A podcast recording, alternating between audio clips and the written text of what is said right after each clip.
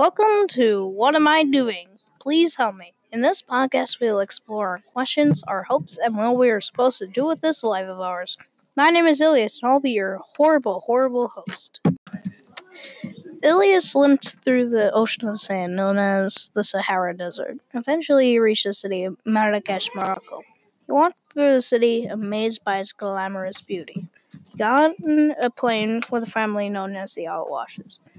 He got on the plane, and it was on its way to Norway. He lived in Norway after that for a couple of years, till he heard of Minnesota. He collected all his farming money and hitched a plane to Minneapolis. It was in 1900s Minnesota.